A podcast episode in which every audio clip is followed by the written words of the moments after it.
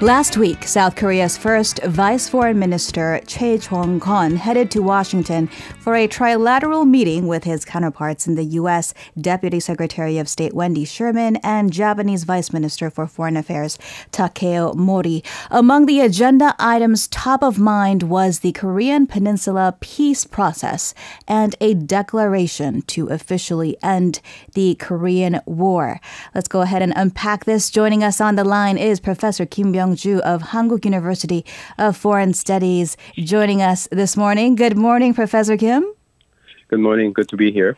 Good to have you. So it seems there has been plenty of back and forth around uh, related countries in recent weeks on this war ending declaration, Professor Kim. Officials zipping from this country to there. But first, before we get into it, could you explain for us the significance of the end of war declaration? Yeah, uh, a lot of people who watch Korean affairs, uh, you know, the non-experts often get confused because they believe Korean War was over 70 years ago, and uh, you know, this expression "end of the war," uh, what does that mean? Actually, officially speaking, the Korean War did not uh, officially fully end in 1953, and the document that was signed was uh, armistice. So it was pausing of the war, and it was not completely terminating of the war, uh, which requires a lot more uh, complicated negotiation. Uh, the the armistice negotiation itself uh, went on for, for a long, long time. So uh, at that time, the, the end kind of stopped the, the action of war itself was uh, very urgent, and that's what the countries involved focused. also, uh, we forget, often forget, even though um, all the Koreans remember this, uh, Lee Sung-man government uh, strongly opposed the ending of the war uh, because from the perspective of South Korea, this part of the country was invaded by the North, and, and, and after the invasion, South Korea was really determined to fight until the end, until the full unification. So Lee Sung-man uh, vehemently opposed the idea of ending the war after all the casualties, all the sacrifices. Uh, he carried out a very strong, uh, he set up a very firm uh, position. He's against the idea of uh, officially ending the war. And so it was the United States, North Korea, and China, uh, three parties that signed the armistice. So uh, often growing up, uh, I was wondering why South Korea was never part of this deal and, and why the uh, United States uh, signed this document on uh, without South Korea's present presence. I, I often wondered about it, but uh, now um, myself and others understand better as we look at the overall landscape of the of the how the document was signed. So um, I, I, guess making the story very short, the end of the end of the war declaration, the declaration means actually uh, officially ending the war, saying that Korean War has permanently and, and fully ended, and uh, that's that's what uh, you know people who support the idea has been working on uh, for quite some time. Okay, so this end of war declaration would, in essence, replace the armistice that has kept the Korean War uh, frozen. Um, so, why does the Moon Jae-in government want it badly? I mean, it seems to make sense given that we are not exactly in war that we would mm. have this document. But are there mm-hmm. other implications in real life? Yeah. Mm-hmm. Yeah. Uh, the you know parties other than Moon government, maybe conservatives here in Korea, uh, do not want this declaration. And the reason why um, the Moon government wants is this current government uh, wants to make a progress in terms of uh, uh, peaceful uh, progress in, in terms of inter-Korean relations here. And for that, uh, this current government believes this is an important step because North Korea developed the nuclear weapons, and, and in order to see denuclearization, we need uh, to have discussion continue uh, with North Korea. And for that, uh, we need a starting point or important gesture saying that uh, this peninsula is no longer in the status of ongoing war, and therefore we should take steps towards uh, peaceful uh, management of the situation, including denuclearization. So, from the perspective of Moon government, declaring that Korean War is over is a very important step. When when the two Koreas are in the status of fighting a war, it is difficult to persuade North Korea to give up their weapons, including nuclear weapons. Uh, that's the idea, and it's a starting point of peaceful, cooperative interaction uh, between the two countries, and also uh, clear signal that tension in the Korean Peninsula has been reduced, uh, moving away from the status of war into status of peace. Therefore, anything is negotiable on the table, and let's talk about it. Anything, including denuclearization. That's the overall idea of Moon government, and also plus on top of it, in this time of uh, political campaign, uh, critics of Moon government have been arguing that Moon government is pushing for this action because he wants to leave with a uh, uh, important legacy in his record. And legacy that he wants is that he has taken a very important step, symbolic or substantive. That's a separate question, but but he has done something very important in the record. Uh, that's the desire behind it. That's what Moon's uh, uh, critics are arguing behind. With only a few months remaining on his watch, he's pushing uh, too hard on this mm. without really real meaning attached to it. That's critic's voice. Oh, I see. And some of the earlier points that you made about uh, this being a starting point for a greater framework toward achieving the ultimate goal of denuclearization of the Korean Peninsula are some points I believe that the uh, Vice Foreign Minister Choi Jong-kun also made uh, during the course of last week's meetings as right. well. Uh, so, mm-hmm. what have the reaction been so far uh, from the U.S. and Japan on this issue? Issue, and of course, critically, North Korea's reaction.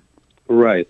Uh, I think the latest move that President Moon has made visibly officially was his September speech in New York uh, at the United Nations General Assembly, and he called for uh, this uh, issue to be uh, advanced. Actually, this issue has been uh, end of the war declaration has been on table for years. 19, uh, 2018, actually, uh, uh, early on, actually even before then, uh, you know, since the beginning of his presidency, President Moon Jae-in has been pushing for it, but the latest one was the September.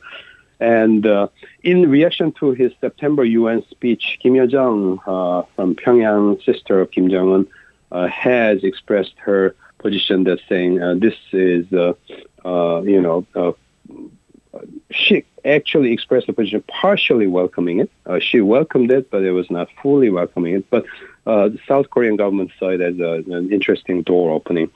And so North Korea has been a little bit lukewarm. And the, the way we see it, observers see it, is that North Korea wants this one, but they don't want to look uh, desperate for this. And so uh, They're if playing South Korea, coy on the uh, topic. exactly. So uh, if South Korea pushes hard, uh, that's good, but we're not going to be on the front lines. That looks like uh, Pyongyang's position. The United States has been uh, uh, very uh, careful about this because there are other issues involved in with the declaration. the more the the biggest concern that Washington main line of foreign policy making has been concerned about is that once the Korean War is declared to be over, mm-hmm. uh, it gives a leverage to Pyongyang to argue for withdrawal of U.S. troops from right. South Korea and then uh, cessation of uh, joint military exercises. Pyongyang could argue the war is over. Why do you keep your troops here? Why do you do the joint exercise uh, with South Korean army? That has been biggest concern for Washington. And the Japan, mm-hmm. Japan wants North Korea's denuclearization, and they don't want other kind of steps of other things taking time, and then uh, full force uh, sanctions and pressure tactics, pressuring North Korea to give up nuclear weapons is what Japan wants. Mm. Yeah, I mean, um, and it sounds like if we listen to uh, some of the ministers and vice ministers on the Moon government, that there has been progress uh, on this issue, at least with the U.S., the unification minister uh, last Friday saying that both sides are holding very serious, deep consultations regarding the end of war declaration and that to a certain extent, these discussions are entering a final stage. So, in your view, um, what kind of chances does President Moon Jae-in have in accomplishing uh, this end of war declaration within his term, which is now uh, less than six months to go? Right. Uh, the thing is, there have been mixed indications about what's going on at this point. Uh, on one hand, we've been getting signals. For instance, uh, last month, the National Security Advisor at the White House, Jake Sullivan, uh, saying that uh, there could be certain differences uh, among nations and between, uh, indicating between South Korea and United States regarding the sequence and the timing and condition uh, of uh, declaring the end of the war. Mm. that was taken last month as a clear indication that uh, White House is not on the same page, is not uh, you know walking along with South Korea on this on this important issue. Even though President Moon Jae-in pushed once again in New York uh, this September. By the way, he did it uh, almost every year. He went to United Nations uh, General Assembly, but this is the last time he did it. And in his last speech, he did it. So uh, but uh, you know, last month, October, Jake Sullivan went out saying there are differences. So it was a clear indication that uh, you know, uh, Washington and Seoul are not not coming along, taking same steps. But however, uh, as you mentioned, uh, this month, early this month, I think Jung Yong, foreign affairs minister here in South Korea, has spoken at the National Assembly, indicating that the steps have been taken and it's getting closer to a making a deal even though at the end of his statement he said um, there are certain challenges remaining, mm-hmm. but that was kind of reversing the, the negative prospect. And then Choi Jong-kun, number two of the Minister of Foreign Affairs, flew to Washington and he had a meeting with a Japanese counterpart as well as the U.S. counterpart. And after that, Wendy Sherman, uh, the Choi Jong-kun's counterpart in the United States, when she offered the media availability, uh, she said, you know, the, the progress has been made. The funny, interesting thing is, however, uh, she said it was uh, end of war statement rather than end of war declaration. End of war declaration is the uh, the expression that Moon government has been using all along. Mm-hmm. And all of a sudden, uh, Wendy Sherman said end of war statement. Hmm. And so, what's the difference between the two? There has been uh, lots of speculation about what it could mean, but uh, at the end of the day, I don't think we know yet how things will turn out. Uh, there are different two different scenarios that it's it will be done soon, and then another one. Well, it's not going to get done within in on President Moon's watch. Uh, two scenarios have been. Uh, you know, always in parallel, and I don't think we have been out of that situation yet. The, the two possibilities are still there.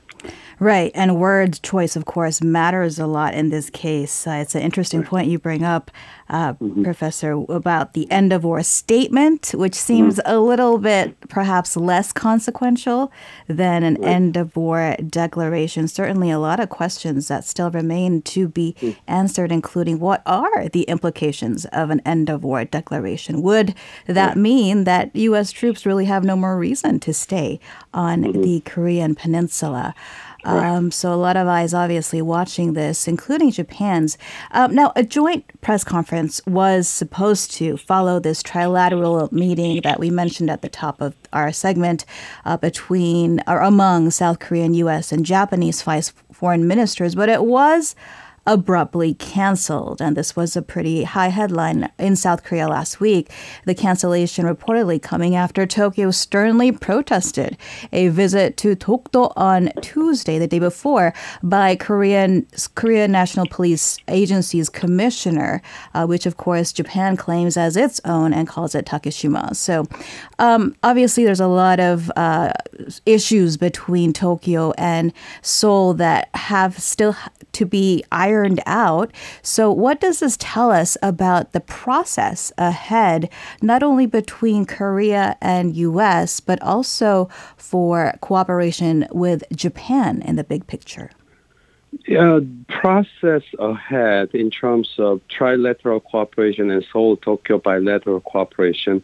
The process requires attitude of leaving past behind us on on all uh, uh, on all parties and uh, this was really unfortunate. And I, I have a firm conviction that that the head of the police, his visit to Dokdo was something that was not coordinated within the government, mm-hmm. whether it was a pre-scheduled, and it had taken place in the past before as well.